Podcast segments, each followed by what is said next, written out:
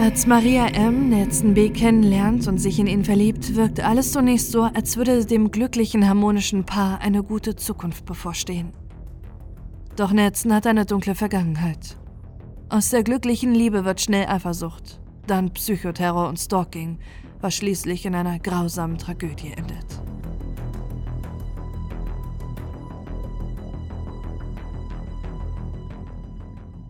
Es ist Winter 2016. Maria geht mit ihrer Hündin Erna im Volkspark Friedrichshain in Berlin spazieren. Dabei lernt sie einen großen, bulligen Mann mit raspelkurzen Haaren kennen, der ebenfalls mit seinem Hund Gassi geht. Es ist Nelson.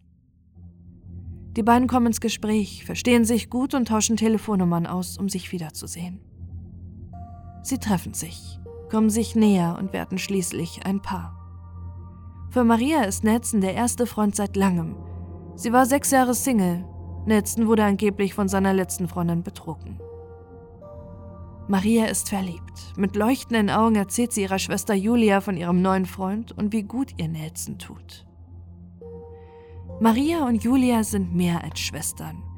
Julia erzählt im späteren Gerichtsverfahren, dass Maria ihre Seelenverwandte war, die alles miteinander teilen. 2010 waren die beiden aus Mecklenburg nach Berlin gezogen und wohnten eine lange Zeit zusammen in einer Wohnung. Julia studiert in Berlin und promoviert als Tierärztin. Maria kellnert in einem Hotel und wechselt später ins Motel One, wo sie als Managerin der Rezeption arbeitet. Julia beschreibt ihre Schwester im Prozess mit folgenden Worten. Sie hat es immer gut mit allen gemeint, hat ein offenes Herz, war für alle da, für Freunde und Kolleginnen. Man konnte sie mitten in der Nacht anrufen und sagen, dass es einem schlecht ging und dass man ihre Schulter brauchte. Sofort kam sie vorbei. Wir beide wurden von unseren Eltern zu Fairness und Gerechtigkeit erzogen. Und sie wollte was vom Leben, strengte sich an, um Karriere zu machen. Die Beziehung von Nelson und Maria beginnt zunächst harmonisch. Doch es ist nie einfach mit ihm. Nelson braucht immer wieder Zeit für sich. Verabredung sagt er kurz vorher ab. Als Maria ihn ihrer Familie vorstellen will, sagt er ab und sogar bei einem Urlaub macht er nur wenige Stunden vorher einen Rückzieher. Doch Maria gibt ihm Zeit und drängt ihn nicht. Die Kriminalbeamten werten später die WhatsApp-Verläufe der beiden aus. Auch auf sie wirkt die Beziehung normal und harmonisch. Als Nelson schließlich doch Marias Familie kennenlernt, gibt er sich Mühe, gut rüberzukommen. Er drückt sich gewählt aus, ist höflich und gut gekleidet. Doch ihre Familie nimmt ihn auch als wortkarg und schwer einzuschätzen wahr. Trotzdem nehmen sie den neuen Freund von Maria mit offenen Armen auf. Oft verbringt das Paar Zeit im Garten von Marias und Julias Tante, die ebenfalls in Berlin wohnt. Doch mit der Zeit holt Nelsons Vergangenheit das junge Paar immer mehr ein, was er auch vor Maria nicht mehr verheimlichen kann.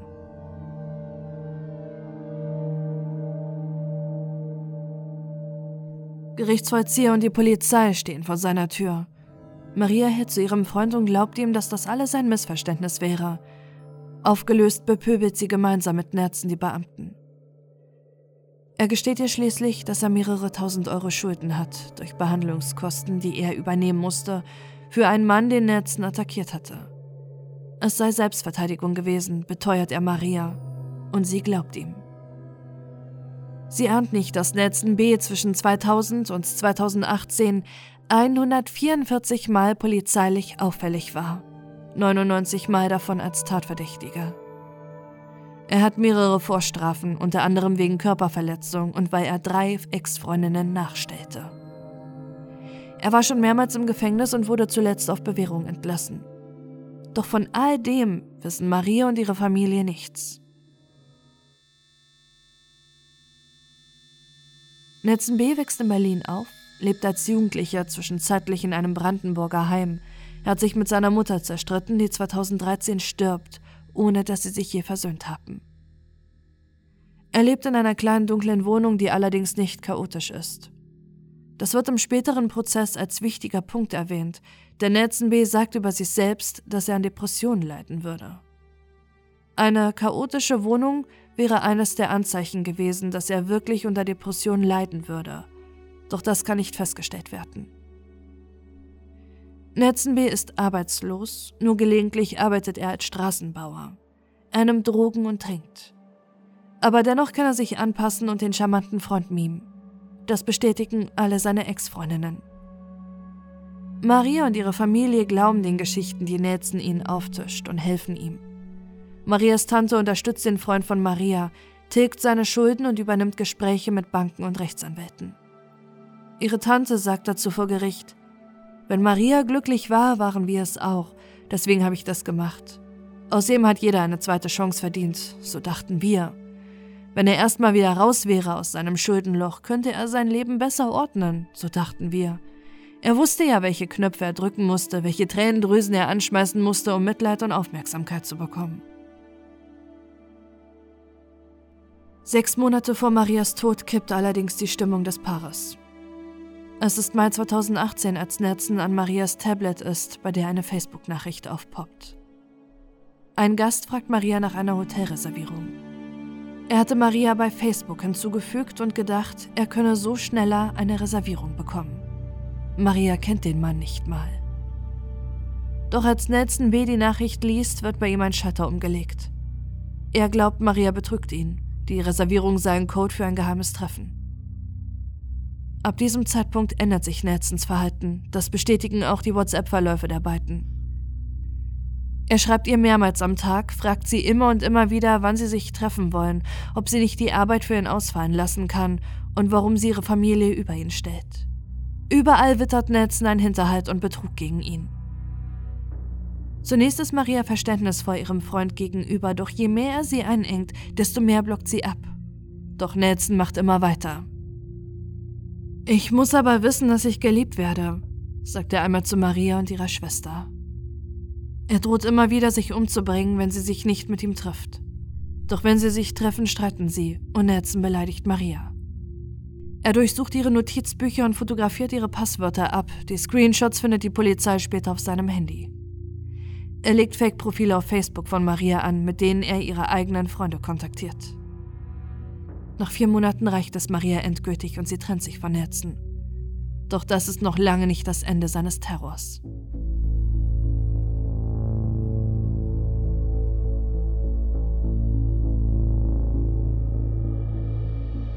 Er ruft sie ständig an und schreibt ihr Nachrichten. Nachts steht er vor ihrer Tür und klingelt Sturm. Einmal liegt er betrunken vor Marias Wohnung. Sie nimmt ihn mit rein, doch Nelson stürmt auf den Balkon und droht ihr runterzuspringen. Als sie die Polizei rufen will, droht er Maria zu töten. Immer wieder lauert er ihr im Park auf, springt aus dem Gebüsch, schmeißt seinen Schlüssel weg und schreit sie an, dass er nun bei ihr lebt. Er lässt sich in eine psychiatrische Abteilung einweisen, weil Maria ihn darum gebeten hat. Doch nach kurzer Zeit entlässt er sich selbst, weil er wissen muss, ob Maria ihn betrügt. Am 22. Oktober 2018 eskaliert die Situation. Nelson lauert ihr in der Tiefgarage des Hotels, in dem Maria arbeitet, auf. Er versucht die Tür ihres Autos aufzumachen, doch sie ist abgeschlossen. Mit den Ellbogen und den Füßen versucht er die Scheibe anzuschlagen, während Maria panisch im Auto sitzt und den Notruf wählt. Bei der Polizei gibt sie eine Anzeige wegen Stalking und eine einstweilige Verfügung auf. Es wird eine Gefährderansprache bei Nerzen B abgehalten, wobei die Polizisten ihm erklären, dass er sich strafbar macht, wenn er sich Maria nähert. Maria selbst geht außerdem zum Familiengericht und beantragt ein Kontakt- und Näherungsverbot. Alles, was einem Stalking-Opfer an Hilfe zur Verfügung steht, unternehmen Maria und die Polizei. Doch es ist nicht genug. Nelson klettert über den Zaun auf das Grundstück von Marias Tante. Er hämmert gegen die Tür und schreit, ich komme in Frieden. Erst die Polizei kann ihn vom Grundstück bringen. Er steht auf der anderen Straßenseite von Marias Wohnung, trinkt Bier und starrt stundenlang hoch zu ihren Fenstern. Manchmal klingelt er, setzt sich in ihren Hof und ruft nach Maria. Immer wieder muss Maria die Polizei verständigen, die Nelson B. abführen. 16 Einsätze gibt es von der Polizei Berlin, um die 32-Jährige zu schützen.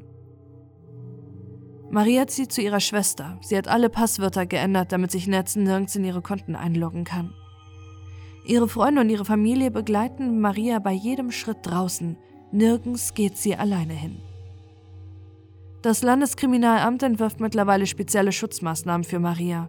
Doch Nelson hat bereits einen anderen Plan, was seine Google-Suchanfrage später zeigen. Am 5. November 2018 googelt er GPS-Tracker kaufen.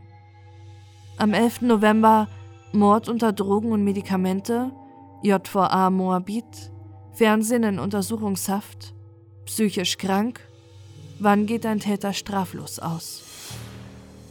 Er liest einen Artikel auf Zeit Online. Auch Töten ist menschlich. Am 13. November googelt er Rechtsanwalt Mord, Zitrön C1 Unterbau, welche Drogen machen aggressiv, Buttersäure kaufen Berlin, was passiert mit dem Mörder nach der Tat. Einen Tag später, ein Tag in der U-Haft, Polizei JVA Berlin. Am 21. November 2018 googelt Nerzen B. Schusswaffe Görlitzer Park, Buttersäure, Messerstich ins Herz, GPS-Tracker. Er kauft einen GPS-Tracker, den er an Marias Auto anbringt, um immer zu wissen, wo sie ist. Im Edeka kauft er ein 16 cm langes Steakmesser. Um den Griff macht er Anti-Rutsch-Tape, damit er wegen des Blutes nicht abrutscht und sich selbst verletzt. Diesen Tipp hat ihm ein anderer Patient in der psychiatrischen Klinik gegeben.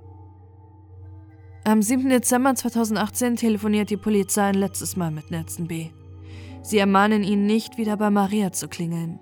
Denn gegen 15 Uhr hatte Maria wieder die Polizei verständigt, dass Nelson vor der Tür steht. Das Telefonat dauert fünf Minuten. Er soll patzig, genervt und unhöflich zu den Beamten gewesen sein. Angeblich hätte das Gespräch ihn aufgewühlt, sagt Nelson B. später vor Gericht. Er weiß, dass Maria bei ihrer Schwester ist, Frühdienst hat und um 6 Uhr das Haus verlässt. Dann sucht er sich eine Bahnverbindung raus und fährt zu Marias Schwester Julia.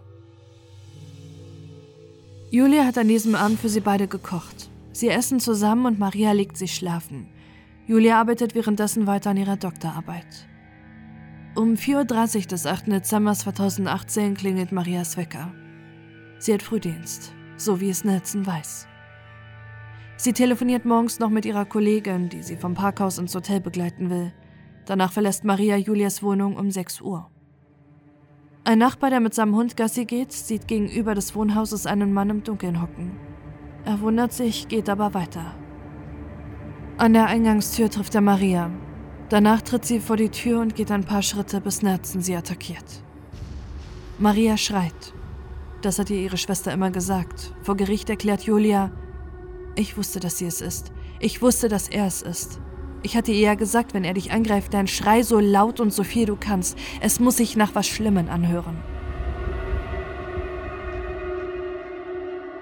20 Sekunden sticht Nerzen auf Maria ein, sticht in ihr Herz und durchdringt mit dem Messer sogar ihren Schädel, bis die Klinge des Messers bricht. Julia eilt ihrer Schwester zu Hilfe, versucht sie zu reanimieren. Doch jede Hilfe kommt zu spät.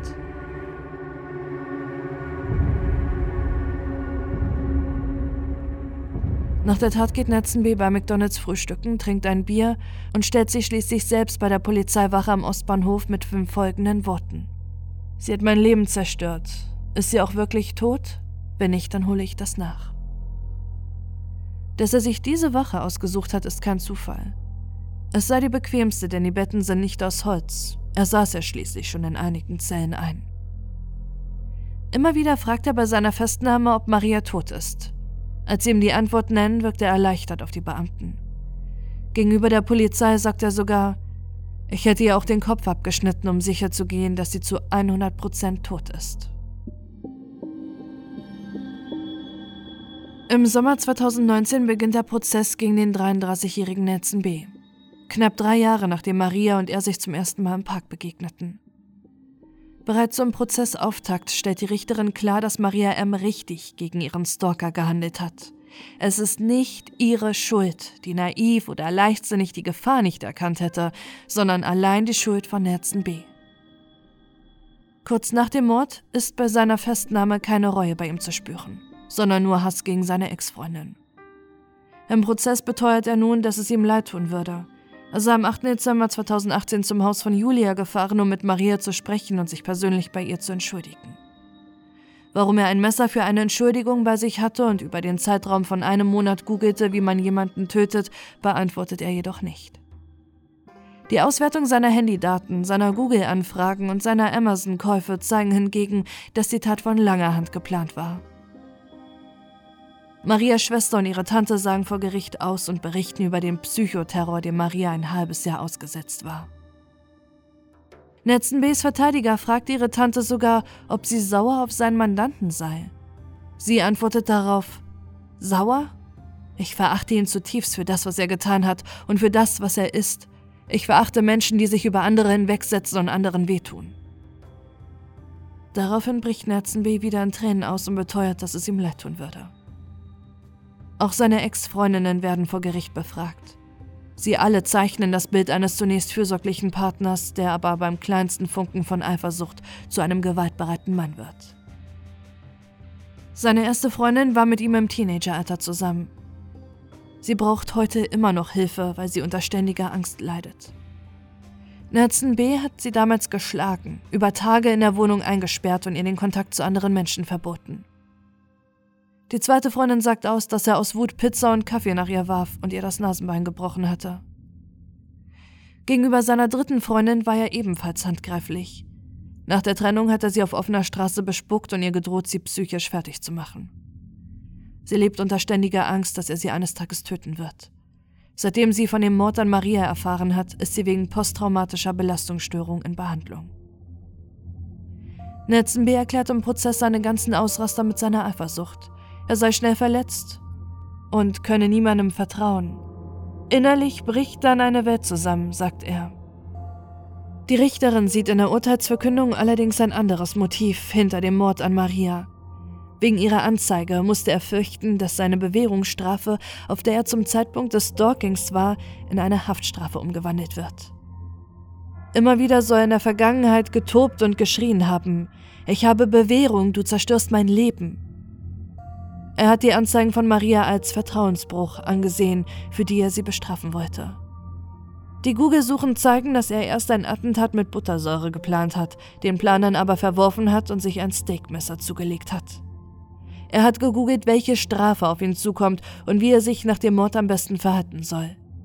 Er hat sogar den Griff präpariert, um sich nicht selbst zu verletzen. Die Tat ist kein eskalierter Streit gewesen, sondern ein von langer Hand geplanter Mord. Nelson B. wird deshalb im Oktober 2019 zu lebenslanger Haftstrafe mit besonderer Schwere der Schuld verurteilt. Für Marias Familie ist die harte Bestrafung des Gerichts nur ein schwacher Trost. Nichts kann Marias Tod rückgängig machen. Einem Mord, der vermeidbar zu sein schien. Julia äußert sich nach dem Urteil mit den folgenden Worten an die Presse. Wir werden versuchen, an den schrecklichen Geschehnissen zu wachsen, weil Maria nichts anderes akzeptieren würde. Sie war selber so stark und tapfer. Daran wollen wir uns ein Beispiel nehmen.